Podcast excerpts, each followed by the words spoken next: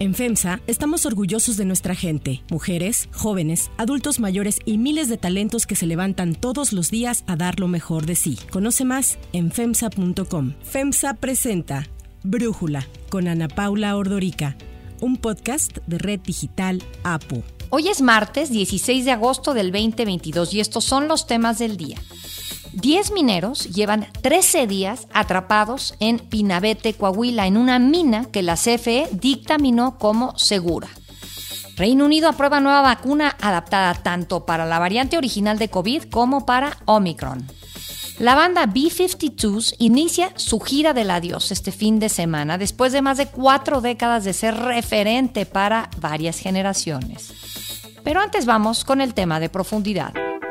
Es una gente de absoluta confianza, preparada, honesta, igual que la maestra Delfina, una maestra, otra maestra, la que va a estar a cargo de la Secretaría de Educación Pública. Sabíamos que habría otro cambio en la SEP, pero no quién llegaría en lugar de Delfina Gómez, quien ya lleva semanas en precampaña intentando quedarse con la gubernatura del Estado de México. Ayer el presidente Andrés Manuel López Obrador nombró a Leticia Ramírez Amaya como la tercera titular de la SEP en lo que va del sexenio. Leticia Ramírez es una mujer cercana al presidente desde hace casi 30 años. Es maestra de profesión y fue maestra de primaria 12 años en la Ciudad de México en los 80s y a principios de la década de los 90s. Así habló Ramírez cuando se hizo su nombramiento público. Para una maestra, para una gente que ha luchado siempre por la transformación, la verdad es que esto es muy importante, muy feliz. Desde el 2018 se desempeñó como directora general de atención ciudadana de la presidencia. En los 90, como decíamos, ella fue dirigente del Sindicato Nacional de Trabajadores de la Educación y de la Coordinadora Nacional de Trabajadores de la Educación del CENTE y de la CENTE. Fue coordinadora general de atención ciudadana en la Ciudad de México por 12 años, cuando López Obrador y Marcelo Ebrard fueron jefes de gobierno en el 2000 y 2006 respectivamente. Cuando llegó Miguel Ángel Mancera, Ramírez continuó en el sector público como asesora de Tania Müller, la secretaria del Medio Ambiente, que es familiar de la esposa del presidente, de Beatriz Gutiérrez Müller. Antes de ser militante de Morena, ella estuvo en el PRD, en donde lideró la Secretaría de Organización. Ahí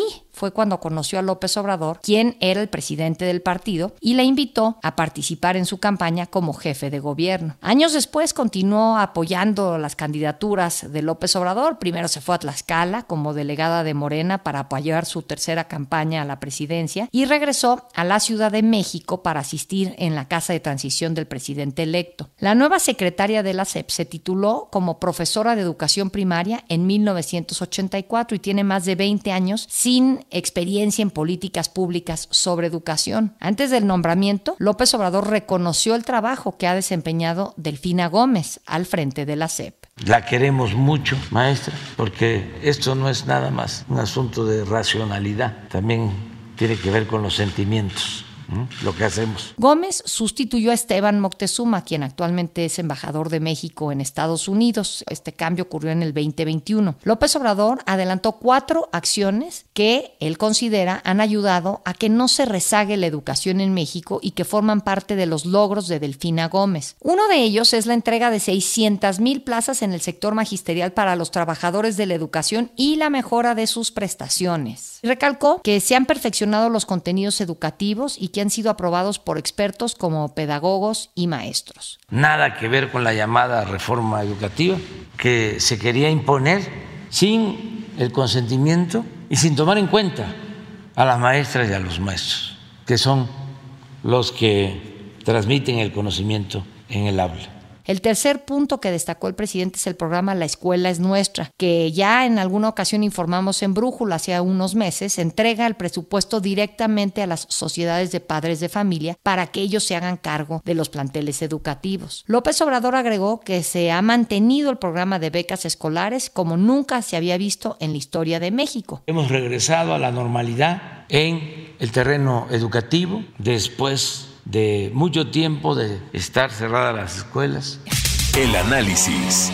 Para profundizar más en el tema, le agradezco a Alexandra Zapata, investigadora y activista, platicar con nosotros. Alexandra, ¿qué opinas de este nuevo nombramiento en la CEP? La verdad es que escucho todo lo que describes y me quedo pensando en el tamaño del desafío que está a punto de enfrentar la nueva secretaria de Educación Pública. Me quedo con el sentimiento de que es hora y debió haber sido hora desde el primer día del sexenio, pero ahora sí es momento de priorizar la educación en este país. Los costos de no hacerlo durante los últimos años han sido altísimos y espero que esta secretaria entre con la visión de atender los focos rojos, de identificar las necesidades urgentes dentro del sector y a nivel nacional, de identificar con datos duros y no con ideología qué se necesita, cómo aterrizar los recursos que han estado en muchos sentidos paralizados. Hemos visto particularmente este año una serie de subejercicios en el gasto público, yo te diría inaceptables, en rubros que se van directamente a algunos de los estudiantes más vulnerables de nuestro país, estudiantes con discapacidad, a primera infancia, a educación indígena, a programas de desarrollo profesional docente, frente a una crisis que hemos platicado en este programa y que de alguna manera se ha tratado de diagnosticar, en donde las brechas de aprendizaje son mayores, en donde los desafíos de infraestructura para tener condiciones dignas de aprendizaje están peor que nunca, en donde tenemos retos socioemocionales muy importantes a nivel nacional, donde los maestros no se han sentido apoyados, incluso teniendo a una secretaria de educación pública como la profesora Delfina que acaba de salir, que fue maestra, pero que nunca se sintieron acompañados y es lo que nos han expresado en muchas ocasiones, teniendo que ellos poner de sus propios recursos, primero para seguir en contacto con sus alumnos durante todo el periodo de la pandemia y después para preparar los planteles y las escuelas para el regreso a clases presencial. Todo esto para decir que las oportunidades son inmensas. Yo le deseo muchísimo éxito a la nueva secretaria de Educación Pública. Nuestro país necesita una secretaria que llegue con una visión muy clara de priorizar estas urgencias que tenemos en nuestro país y no una secretaria que se dedique a hacer grilla política, avanzar una causa político-electoral o a seguir manejando la SEP como lo hemos visto en los últimos dos años. Entonces, ese es un poco el diagnóstico que tengo. Sí, ojalá que veamos un cambio de rumbo muy importante porque hablamos de las cifras de abandono escolar, hablamos del tamaño de estos desafíos. Nuestro país no se puede dar el lujo de tener dos años más en los que la educación no es una prioridad, se siguen perdiendo generaciones de estudiantes y se siguen perdiendo esas trayectorias educativas con un costo altísimo para ellos como estudiantes, para sus familias, para las comunidades y para el país completo. Ahora, aquí entiendo pues que haces un balance de Delfina y hablas un poco de los retos que enfrenta Leticia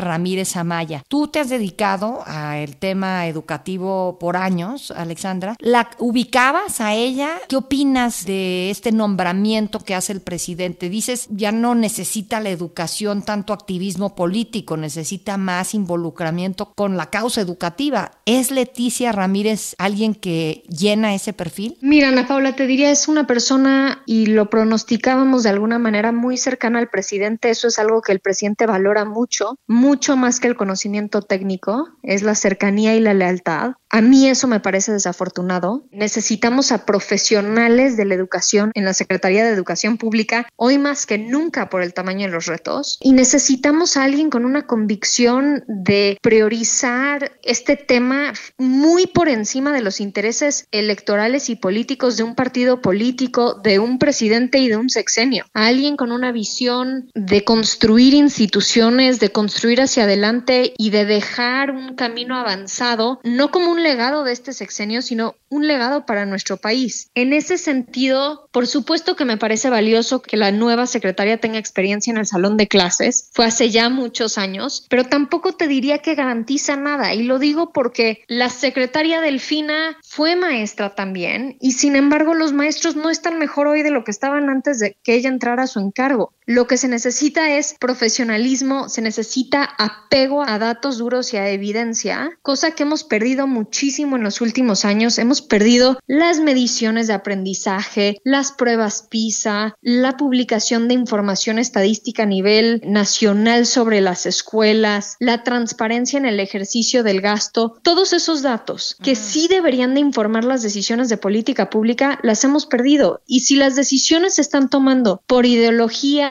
conveniencia política o simplemente por cómo más o menos se cree que están las cosas, entonces esa es una situación que a mí me preocupa muchísimo, porque el hecho de que no podemos ponerle una cifra exacta al número de jóvenes que han abandonado sus estudios a raíz de la pandemia me parece muy preocupante. El hecho de que no podemos poner una cifra a las condiciones de infraestructura hoy, cómo están, el hecho de que no podemos saber con certeza qué recursos, cuántos y en qué escuelas se han aterrizado, también me parece una irresponsabilidad. Entonces, frente a todo esto y a los datos que faltan, espero que llegue alguien con la misma convicción que vemos en los salones de clase por parte de los docentes que están entregados a sus alumnos y que todos los días hacen sacrificios enormes, muy por encima a veces de sus intereses personales, por sacar adelante las trayectorias educativas de sus alumnos. Y ojalá que ese llamado y esa vocación que sí vemos en algunos salones de clase en nuestro país, lo viéramos también en los funcionarios de la Secretaría de Educación Pública.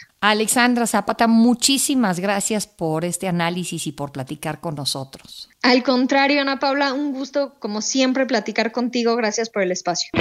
Les tengo una gran noticia para que en esta vida dejen de ser el espectador y comiencen a ser protagonistas. A mí me pasó el otro día que me subí a una Buick. Me di cuenta que tiene tecnología intuitiva que te permite seguir con tu trabajo sin tener que distraerte del camino. Iba cómoda. Me asombré con su interior lleno de detalles exclusivos y de lujo. Pero no les quiero contar más. Les aseguro que cuando se suban a una SUV de Buick van a querer manejar la suya. Hay otras noticias para tomar en cuenta. 1. El Pinabete.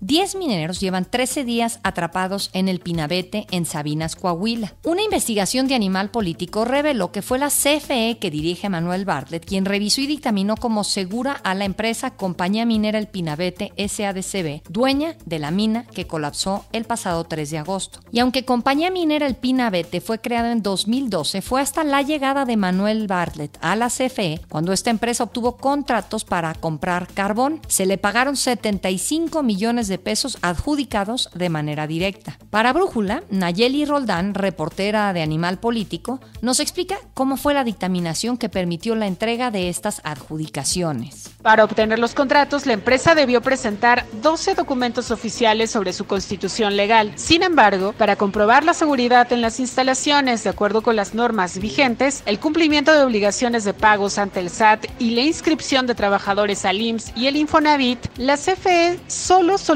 una carta bajo protesta de decir la verdad que tenía que ser firmada por el representante legal de la empresa. La CFE también informó que para entregar los contratos, el Servicio Geológico Mexicano participó en la identificación de los productores de la región y la verificación de los centros de extracción que suministrarán el mineral a CFE. Y dicho organismo realizó visitas técnicas de verificación, por lo que todos los contratos celebrados cuentan con una ficha que indica que las minas cuentan con condiciones adecuadas para proveer carbón con la CFE.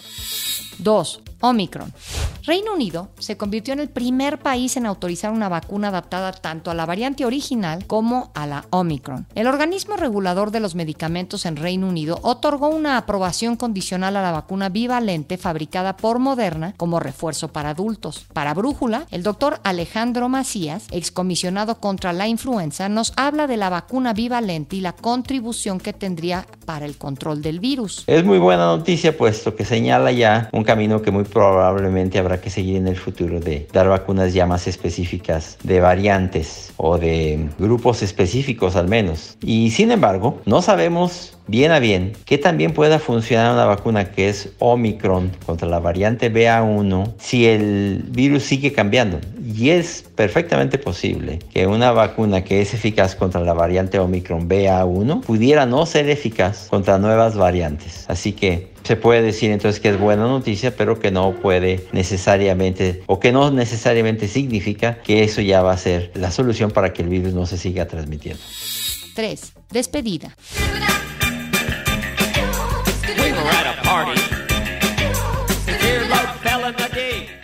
La legendaria banda de los 80s, los B-52s, iniciarán su gira de despedida este fin de semana, con la que dirán adiós a los escenarios después de varios éxitos y siete álbumes.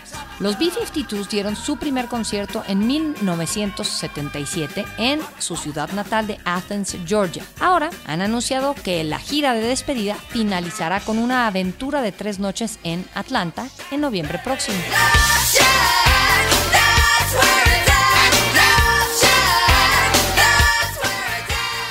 Sus integrantes han señalado que si bien es un adiós a los escenarios, entrarán a una nueva fase pues participan en un documental que se estrenará el próximo año. Dicen que algo que no extrañarán de los conciertos es que las personas se las pasan con los teléfonos celulares grabando sin poner atención a su música e incluso afectando a otros asistentes.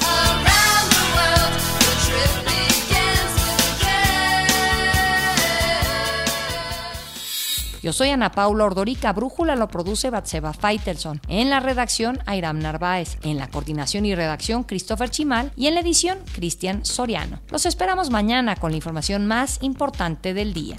Oxo, Farmacias ISA, Cruz Verde, Oxo Gas, Coca-Cola FEMSA, Invera, Torrey y PTM son algunas de las muchas empresas que crean más de 245 mil empleos tan solo en México y generan valor como parte de FEMSA. FEMSA presentó Brújula con Ana Paula Ordorica, un podcast de Red Digital APO.